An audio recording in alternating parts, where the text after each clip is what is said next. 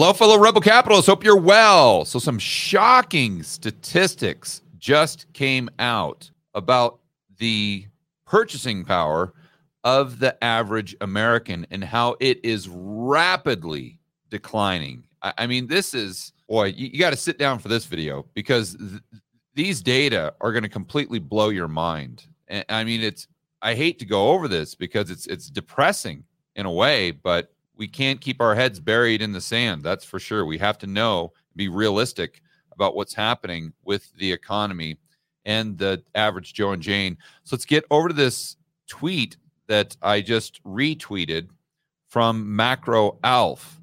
And he goes over this chart that, frankly, my jaw hit the floor. I, I, I, I still have a hard time getting my head around this.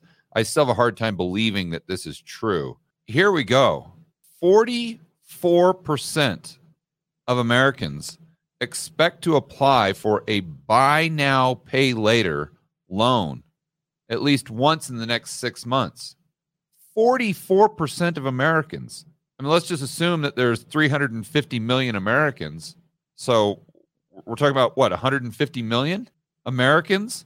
But that's not what's most incredible or most shocking. What do they need these buy now, pay loan or pay later loans for? According to a recent Lending Tree survey, and recent meaning just last month, 21% of respondents needed buy now, pay later loans to buy groceries. Let, let me read that again. And I'm going to show you the chart here in just a moment. According to a recent Lending Tree survey, 21% of respondents needed a buy now, pay loan, buy now, pay later loan to buy groceries, food, I mean, like I said, this is just unbelievable. What consumers, let's see if I can expand this here. What consumers have bought with buy now, pay later loans? And again, this isn't just some random data.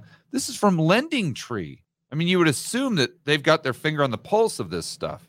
So 46% of the people that are taking out these loans are using them buy clothing, shoes and accessories, wallets, scarves, jewelry, etc.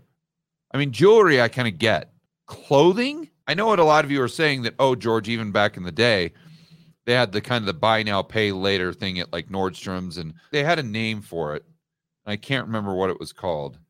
It was, um, it was a, basically the exact same thing, but um, they would, they, what you would do when I was growing, or this is probably in the 90s, is you'd go to like Nordstrom's and you'd put down a deposit and they'd hold the clothing for you for like a couple days and you'd come back and then you'd pay for it and then you'd get it. But it wasn't just a complete loan. But anyway, I don't want to get too so far off track here. So, I mean, again, with jewelry, I get it. Clothing, this is absolutely unbelievable. And even though they had that uh, that system back when I was growing up, to a certain degree, they didn't have it with 44% of the population.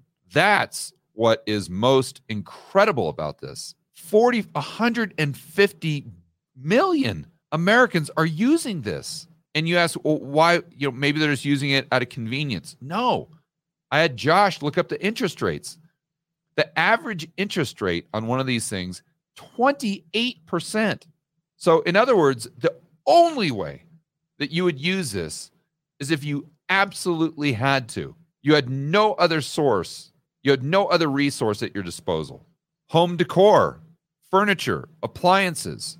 Okay, I mean, I kind of get appliances, they can be expensive, but what is 34% of 150 million for heaven's sakes?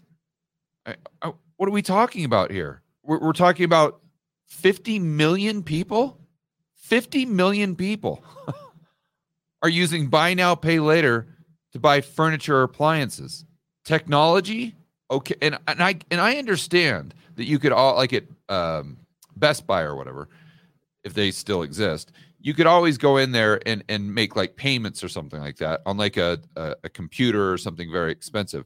But again my point here is not just what people are borrowing money for but the amount of people that are borrowing money to buy these things because they have no other choice. Then look at this.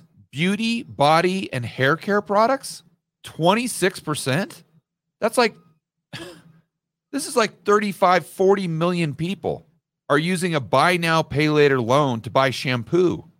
Then we get down to, to, to what is the most staggering statistic and quite frankly terrifying statistic that 21%, so let's just call it 35 million Americans, are using buy now, pay later loans to buy groceries, to buy food, to feed themselves. So then we have to ask the question why? Because obviously, what we really need to understand is what are the probabilities of this getting better or worse? Hello, fellow rebel capitalists. Got a quick question for you. Are you someone that realizes we are headed straight for an economic recession, maybe even worse? Do you also realize that the government is trying to restrict your freedom, liberty, and privacy on a daily basis? We've all heard in the news lately about central bank digital currencies. And it's not a matter of if we get them, it's simply a matter of when. But although you know we're facing all of these problems, you don't know what to do about it.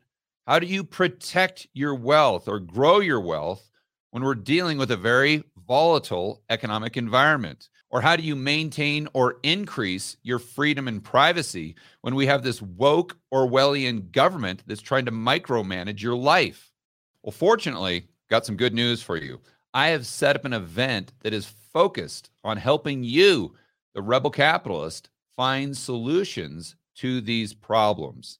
It's all set up to help you build wealth and thrive in this world of out of control central banks and big governments. That event is Rebel Capitalists Live. It's going to be absolutely incredible. It's in Orlando, May 12th to the 14th. We're going to have speakers like Peter Schiff, Mike Maloney, Lyn Alden, Chris MacIntosh, Brent Johnson, Jeff Snyder, Robert Barnes, just to name a few. So, to get more information on how you can attend this incredible event that's going to give you actionable intel that will help you prepare for the rest of 2023 and beyond, go to rebelcapitalistlive.com and I will see you in Orlando.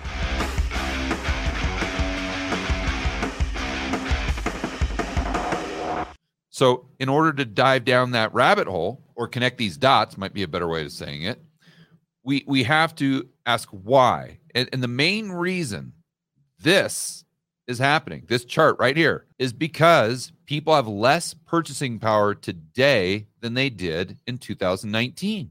And you say, George, well, nominal wages have gone up. Yeah, right. But they haven't gone up as much as inflation.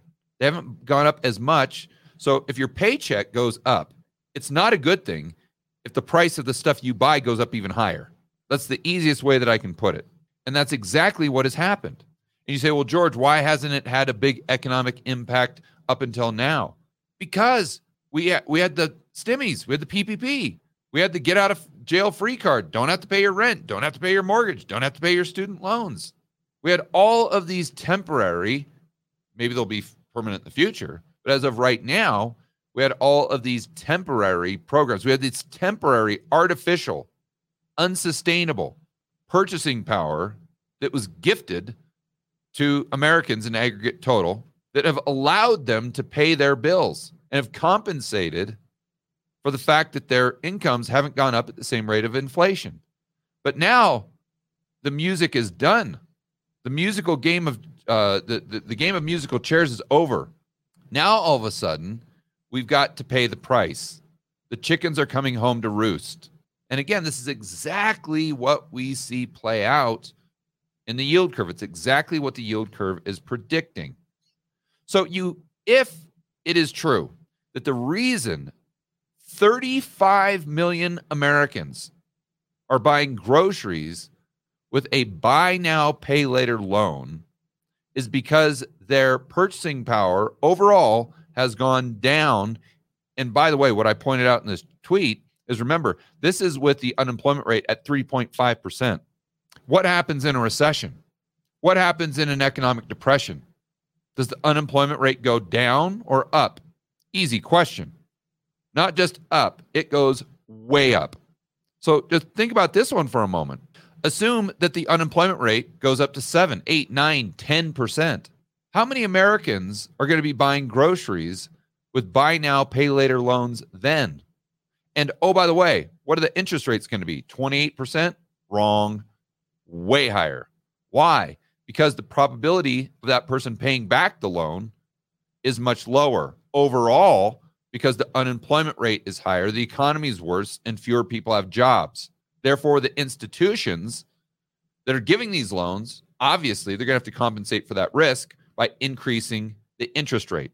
So, if we go into an environment, which we likely will, where the unemployment rate goes up, the interest rate goes up, more Americans, I mean, who knows, 50, 75 million Americans might need buy now, pay later loans to buy food in the next six months or maybe in the next year.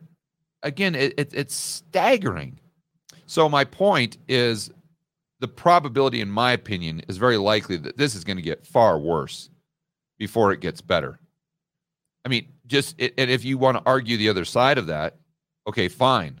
But then you need to tell me and back it up with data as to why the unemployment rate is going to stay where it is and why real wages are going to go up in the next six months instead of down. And I think it is far easier. I think the data is on my side, not the side of the person that's trying to play devil's advocate.